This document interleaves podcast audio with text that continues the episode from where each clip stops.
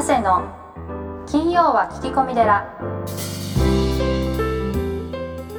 ようこそ架空のテラスタジオよりお送りする長谷の金曜は聞き込み寺。ナビゲーターのとちおえみです。群馬県太田市にある随願寺のご住職長谷さんどうぞよろしくお願いいたします。はい、よろしくお願いします。はいではちょっと質問のコーナーです。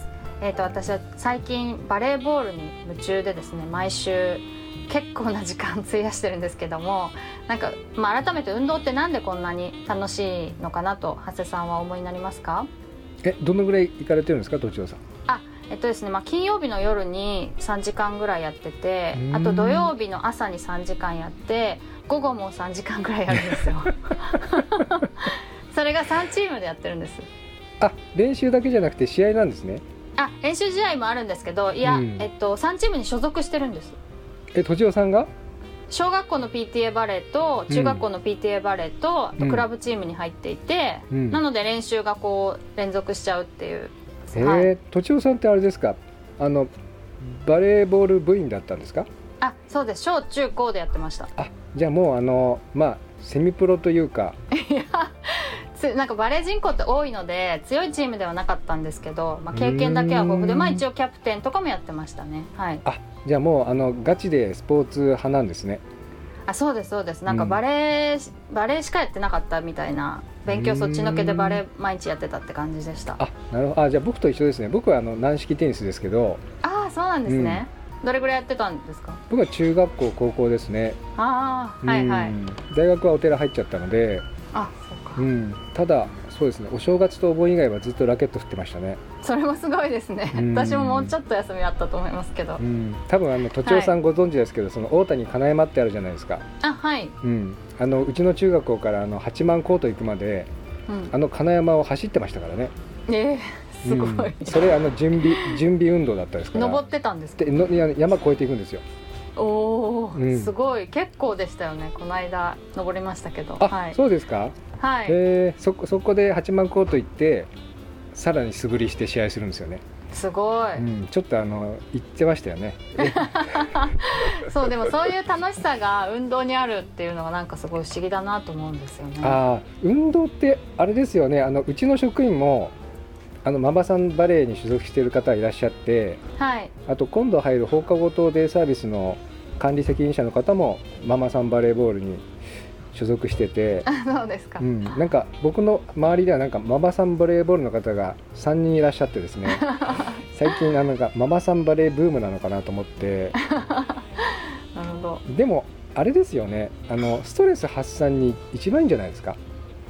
そうですね。なんか結構集中力があのボールを落としちゃいけないってすごい特殊なスポーツだと思うんですけど、なのでかなり集中力があの必要で他のこと多分何も考えられないですね。悩み事とかあっても。はい。じゃあこう一切そういう悩み事を忘れられるじそうですね。時間なんですね。本当そうだと思います。あはい。なるほどなるほど、はい、うーん。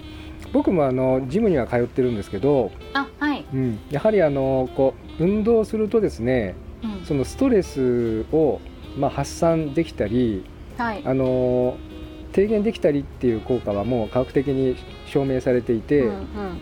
今だとあれですよねこうなんか成人の6割ぐらいの方が運動不足で,、ああ、うん、であのはいやっぱり体の健康にその影響が出るっていうことはもうあの結果が出てまして、そうですうん、なんか一番いいのはあれですねこう運動するときに心拍数って上がるじゃないですか。はい。あの110とか120とか、はい。あとは多分ね高くなると150とか、はい、まあ、そうするとその血流の量が増えてあの、まあ、酸素とかそのヘモグロビンとかですねそれをこう体中に運んで、まあ、脳にも行くわけですよね。はい。そうすると前頭前皮っていうところがあの血流があのこうたくさん運ばれるとやはりその脳のストレスも減るらしいですね。うーん。うん。なるほど。長谷さんもあのジムは楽しいですか？僕ジムはあのあれなんですよ。筋トレですか？えっ、とね最近あのマッサージの先生に教わったんですけどはい。僕は順番間違えてましてはい。なんか一番最初に走ってその後あの筋トレしてはい。水泳するみたいなことをずーっとやっていてはい。それだと長谷川さんあの全然体重減りませんよって言われてうーん。でどどうしたんですかって言ったらまずなんかストレッチするんですってね、ああなるほど。うん、で、はい。体を柔らかくしてから血流を良くしてそれから筋トレするんですって。あはい。で筋トレの後に今度あの有酸素運動をするんでして。でそれもあのうん、はい。最低30分みたいな、うーん。あ僕あの走ってるの10分だったんですけどそれ長谷川さんあの あの体重が減る前にやめてますって言って。ああまあそうい20分ぐらいって言いますよねあ20分ぐらいか。ああそうですね。燃え始めるのに確か。そうそう。だから僕はあの、はいはい。ジム行ってたんだけど全然こうねあの体が締まってこないみたいな、体がこう、うん、燃える前に帰ってきたなと思って。でもその後もまあポカポカ暖かかったりしますよね。そうですね。やっぱり筋肉つくと、あのなんですかねこうねね燃える量が増えるっていうんですか？はいはいそうですよね、うん。しばらく増えるな。あとずーっと喉乾いてるみたいな感じになりますけど私ああそっかそっか、はい。うん。あれだよとちおさんアスリートだね。でも私も全然体重減らないんですけどおかしいなっていう。うんうんうんうん。はいでもあのなんとかこう運動に行くとなんかすごいすっきりするじゃないですか、しますね。うん、で、はい。やっぱりこう体も楽になるっていうかな。うん、だからいい運動するとねあのそのマッサージの先生がおっしゃってたのは楽,、はい。楽になるんですって。うーん。まあ柔らかくなったりしますよね筋肉が多分。そうそうそう。だから、はい。う運動して楽になるのがいいスポーツですよって言って、なるほど、うん、なんか運動行って疲れたみたいのは、あのそれはちょっとやりすぎですみたいな。私ちょっとやりすぎてるかもしれないです。あそうそうですか。何日か疲労がたまるみたいな感じなんで。終ああわった後。まだ体力ついてないんだと思うんですようんうね、んうんうん、はい。でもあのねママさんバレーでそれだけやってる人いいないんじゃないですかね。でも私のチームの人はみんなやってますそれぐあみんならいやってるんですか？そうですね。はいでもそその世界の外に出るとかなりレアですよね。うん。レアキャラですね。はい。思います。いやぜひ続けてください。はい。ありがとうございました、うんはい。はい、では今月のゲストをご紹介いたします。長野県小布施町上高寺副住職の林英樹さんです。よろしくお願いします、はいよろしくお願いします。あ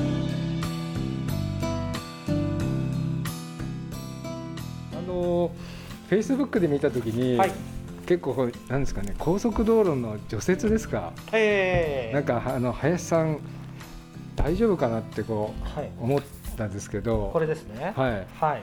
あの2100台の車があーそうそうそうそうそう滞留した。はい、新潟だったっけねそうですね。関越道です。関越道だよね、はい。はい。大丈夫だったんですか？で、あのー大丈夫かというとですね、うんあの僕は大丈夫ですが、その2100台の取り残された方々が大変だった3日間ですね。はい。で、そこにまあバギーでうん支援に行ったという。これ高速をバギで走っていくの？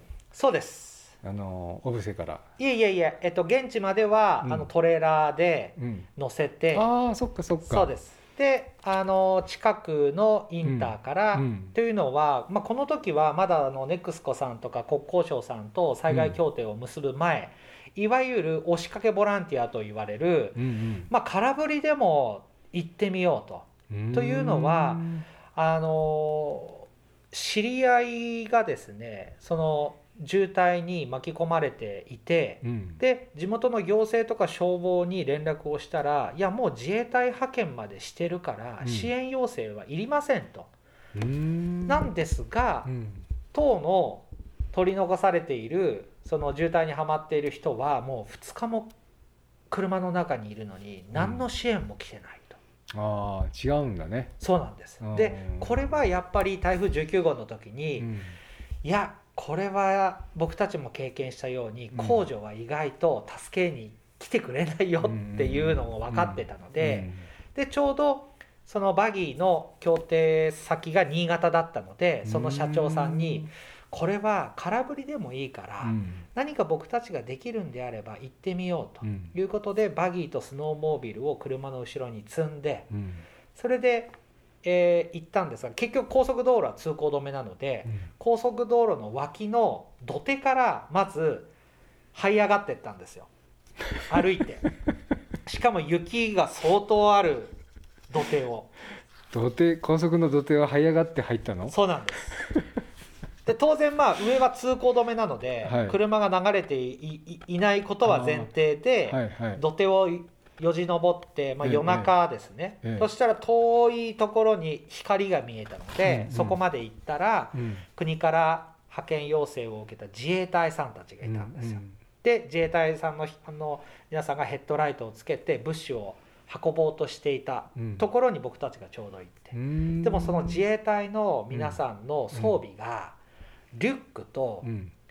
ちっちゃいソリだけだったんですね。ソリなんだ。はいそれもうん。腰まで雪が、埋まっている雪の状況でうん、そんな状況だったのでソリは走らないソリはひ引くんですけどあ手動ですか？そうですそうです。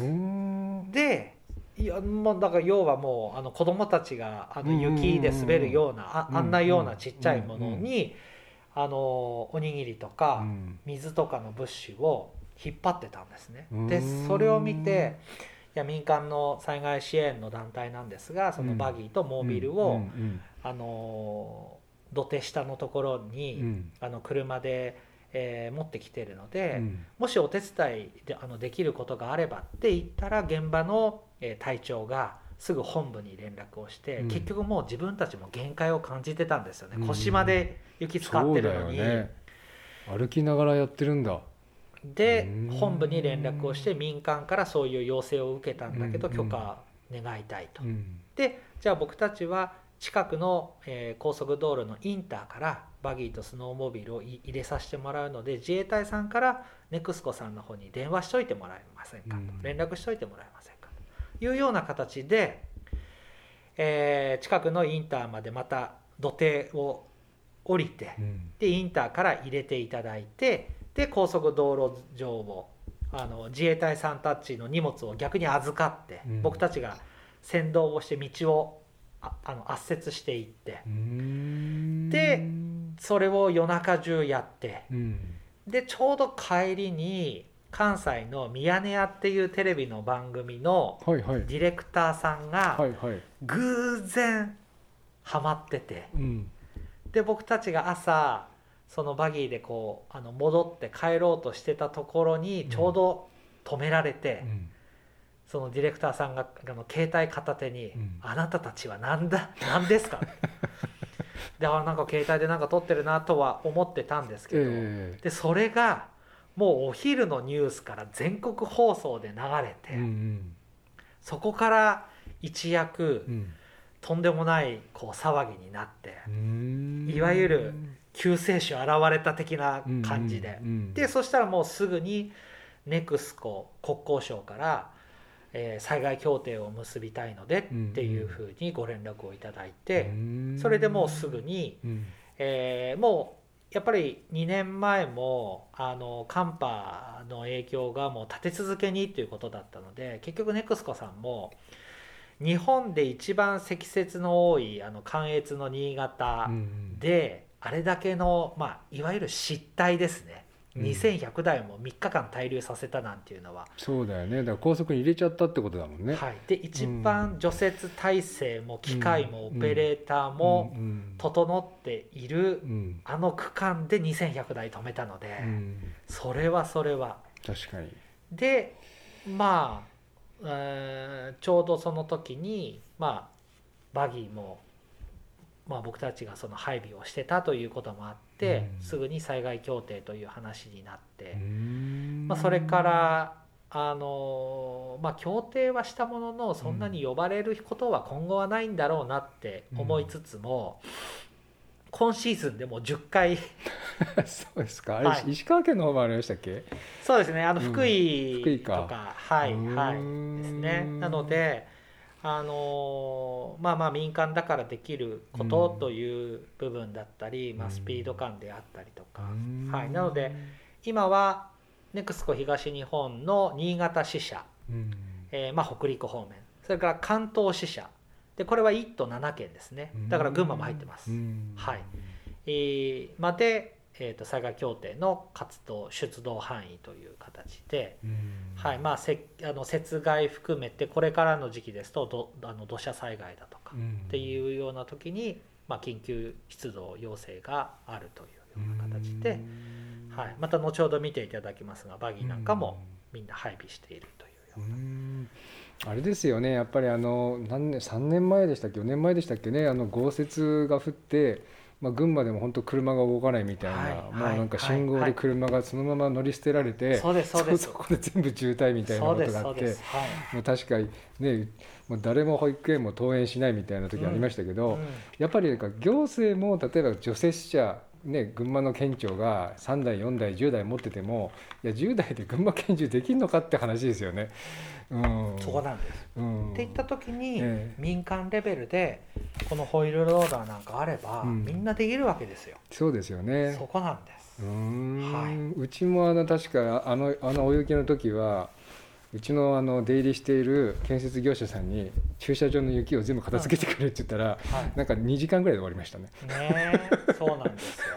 でも災害時その業者さんたちがみんな引っ張りだこになっちゃうんですああそっかそっか。そうだね。うそうなんです、ん。ってなった時にやっぱりできる人を増やしとかなくちゃいけない、うんそうですね。はい。うん。で災害になると建設会社さんは行政側に引っ張られちゃうんですよ、うんうん、確かに確かに。だから民間側がお願いしたって、うんそれは行政側にみんな取られちゃうので、うんうんはい、で僕たちの時にはじゃあ建設会社さんじゃない人で資格を持ってる人たちを集めたんですよ、うん。うんそしたらものの見事に被らないんだ。ペーーパードライバーしなんですよ皆さん。資格あるから、うん。僕たちは資格あるイコールできるとばっかり思っていて、重機もボランティアで集める人も集めるってそこでマッチングかけたんですけど、うんいや資格は持ってますけど、うん。講習行った時から運転したことありません。うん。で講習行った時は、うん。えー10分しか運転させてもらえませんでした。うんそれが普通なんですよ。あそうなんだね。でその現実を知って、うん。おいおい資格取るだけじゃダメじゃん。っうん。ていうところでトレーニングの施設を日本で初めて作ったっていうところもあるんです。うん。やっぱり現場に行ってみないと分かんないこともいっぱいありますよね。そうです。うんで僕たちの場合には災害現場で想定される必要スキルを検定として用意をしてうんでそこで検定のレベルを上げてってもらうで災害が起きた場合に本部の我々のメンバーが24時間以内に現場に入る。うん。現場の状況を見てうん。入れるレベルをうん。こっち側から指定するんですね。うん。要は熱海の土砂災害だと検定2級以上じゃないと入れませんよ、うんうん。ここのえー被災地だったら検定7級以上であれば入れますよ。うん。なので昨年は熱海から含めて249名のえー重機えーオペレーターをここから派遣をして一人も事故怪我がなく活動をしていただいているんですね。そんなにいるの？219人、249名。49人。はい。それはもう強力ですね。そうですね。はい。というだから1年でそこまでしっかり資格を取るというところがゴールでなくトレーニングをするというところもゴールでなくうん。ちゃんと災害が起きた時に現場に、えー派遣させて、えー怪我なく事故なく活動を終えるというところが最終目標なのでうん。そこまでまあ1年で今249名の方にまあ累計で入っていただいたというところですうね。ん。はい。僕も今度あの温泉でねあの、まあ、物心さんなんかはそのお風呂がはい。あるなんですかね半径1キロとか近くの人はみんなタダなんですけどあのどこまでタダにするかってうんうんうん。やっぱり結構悩みどころで、はい。うちの場合はそういうボランティアにうん。自分からこうはい。率先していく人は、お風呂はタダにしましょうみたいなことをやろうかなと思ってるんですけどあれですね農母の人は全部タダですいね。やーありがとう。やっぱり、あのーついこの間までも、はい。あの福島の地震3月の福島地震のあ南相馬、はい。はいはい。えーあのやっぱり僕たちも何度か行ってるんですけど、うんうん。やっぱり風呂に入るのは3日に一遍とかそうだよね。そういう状況なんですよ、うんうんうん。はい僕なんか日本中のお寺があの温泉掘ればいいなと思ってそういえばほらコンビニよりたくさんあるじゃないですか、はい。まあね10軒に1軒掘ってもはい。相当な数のあのなんか防災の拠点ができるんいやじゃないかそう思いますみんな本当で寝ればいいいじゃないかそういうことなんです。まさに。うん。そうなんですよ、ねだからそういう時にこそ活用されないで、うんその伽藍の修理で寄付をって言ったところで、やっぱり今そんな思いがお寺に対してある人はいないので、そうだね。はい、自分たちがやっぱり危機の時にいやこれも本当にお寺があってよかったと、うん。お寺に助けてもらったと言えるような状況にやっぱしていかなければ、やっうんぱり行ったこともない入ったこともない本堂の屋根あの直すから、うん。寄付をなんていうこと言われたって、うん。代が変われば難しいでしょうね。やっぱりそう思いますようね。ん。はい。まあ武士園の大家先生なんかこうね無住のお寺をグループホームとかデイサービスにしちゃってるからね温泉掘って、うんなるほうん。ど、お寺が温泉に変わってます。人がいっぱい来て。面白いことやってるなと思って。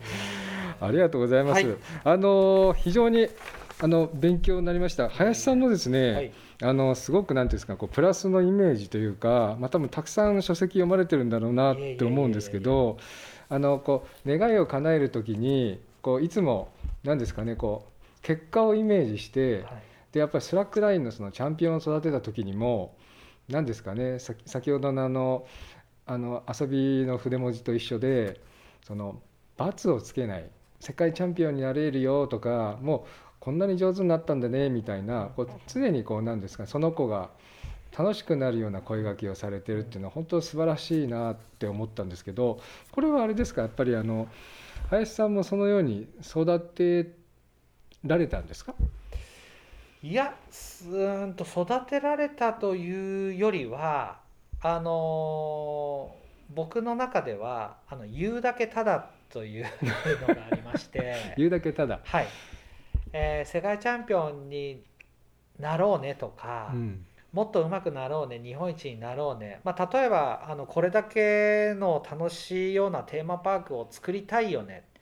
言うだけはただじゃないですか。うん。でも意外と言わないことも皆さんこうこうなりたいああなりたいって思ってても、うん。言わない人たちも結構多いと思うんですね。そう言ってできなかった時に恥ずかしいみたいなね、はい。うんうんそう、なんですけど僕の場合は、うん。言ってもただだから 言ってみようと。でも意外とその確かに、口に出して音にするとうん。脳はうん。そういうふうに反応をしてってくれる。とか。勘勘違いするんだよね。そうですね、うん。とかいや林さんはこういうことをやりたいってぶっ飛んでるけど言ってたよって言ってこう人に伝わってった時にあなんかそういうことを、えーやりたいって思ってる人って他にもこういう人がいたんだよね。じゃあ林さんに紹介しようかなとか、うんそういうことで、うん僕自身の実力なんか1%もないんですけどそういうことを言ってると人が人を縁で結んでくれたりすることもあるんですね。なので今は、えーこんなことをやりたいこういうふうになりたいって言えば意外とですね僕にそれだけの実実力がなくてもいろんなところからの引き合いがものすごく増えてくるんですよ。でそういうことをまあ一番最初は、えープロになろうさあのスラックラインのプロになろう日本一になろう世界チャンピオンになろうこれも何のお保証もないしでもこんな田舎から世界チャンピオンが生まれたらいいよなって思った時にまあならないのが普通じゃないですか。そうだよね。ならないのが普通だろうし、ん言ってお金取られれば言わないけど、うん。言ってもお金取られないから、言おうと。でも結果は0%じゃないんだろうし、うん。じゃあ言ってできなくて当たり前。言ってできたらラッキー。でその繰り返しがあ言ってると意外と人は自分は周りはなっていく。で当然今までもたくさんのことを言ってできなかったこともありますが、えー言い続けるとやっぱりイメージもどんどんどんどん自分の中でも膨らんでいくし、うんうん周りにも意外と伝わっていくし、うんはい、なので、えーまあそうですね。あの僕がそうやって育てられたかっていうと100%そうではないんですが親父には住職にはあまり否定をされたことはないと思います。うんうん。はいまあ、むしろだから一番のうん理解者であり協力者であるのは親父なのかもしれないしどっちかっていうと親父も、まあ、やってみろと。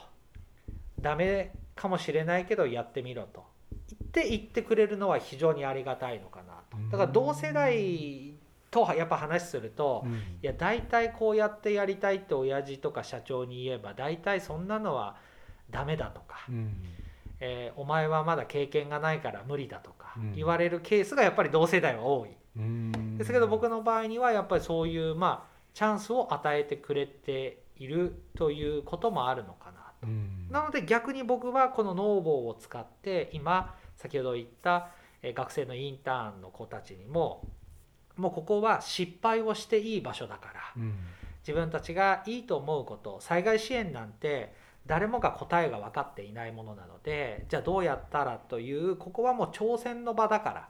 で僕が最終的に、まあ、責任を取るからみんなやってみようということでもう今ここの運営それから今日もやっている重機講習うん。全く僕が関与しなくてもうん。全てのオペレーターが回っているというような、状況にまでまあ、わずか2年まだ経ってないんですけど、うん。はい、そこまで。素晴らしいですね。やっぱおじい様があれですかね。こうお父さんお父様がテレビ局に就職するっていう時に、えーこう応援してくれたっていう,、うんうんうんやってみろ、はい。周りがこうねそんなのやっても無駄だみたいなことを言われた時に、はい。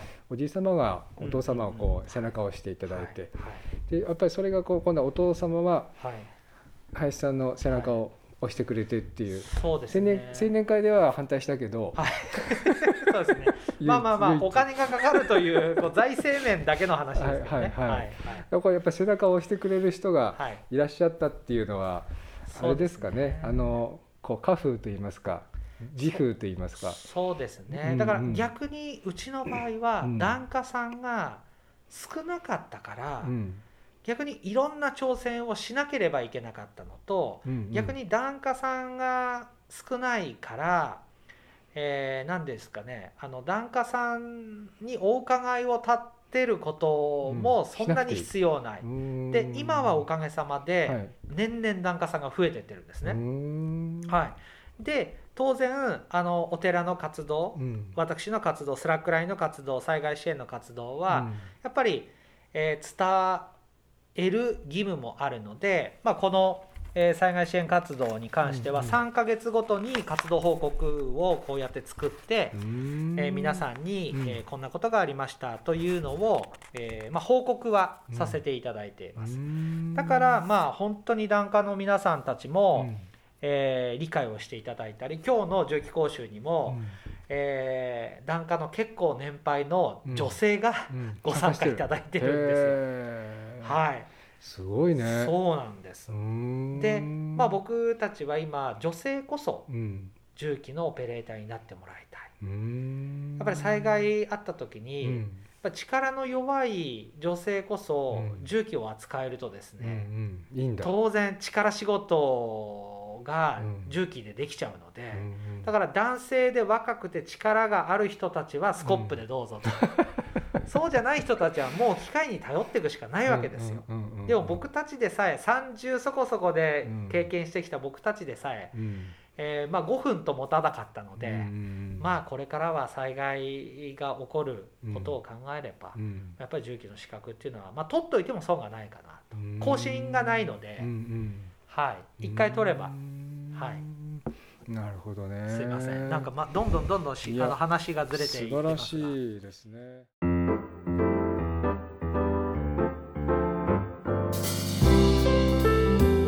で瑞岩寺からお知らせです。9月3日土曜日瑞岩寺本堂にて講演会を開催します。ゲストに五木ひろゆきさんをお迎えします。講演会のタイトルは今を生きる力。会場13時開演13時30分。料金は2000円です。詳しくは瑞岩寺のホームページをご覧いただき申し込みはファックスまたは申し込みフォームでお願いします。ケットをお送りいたします。ホームページの URL は www. 随願寺 .com www.zuiganji.com 以上随願寺からのお知らせでした。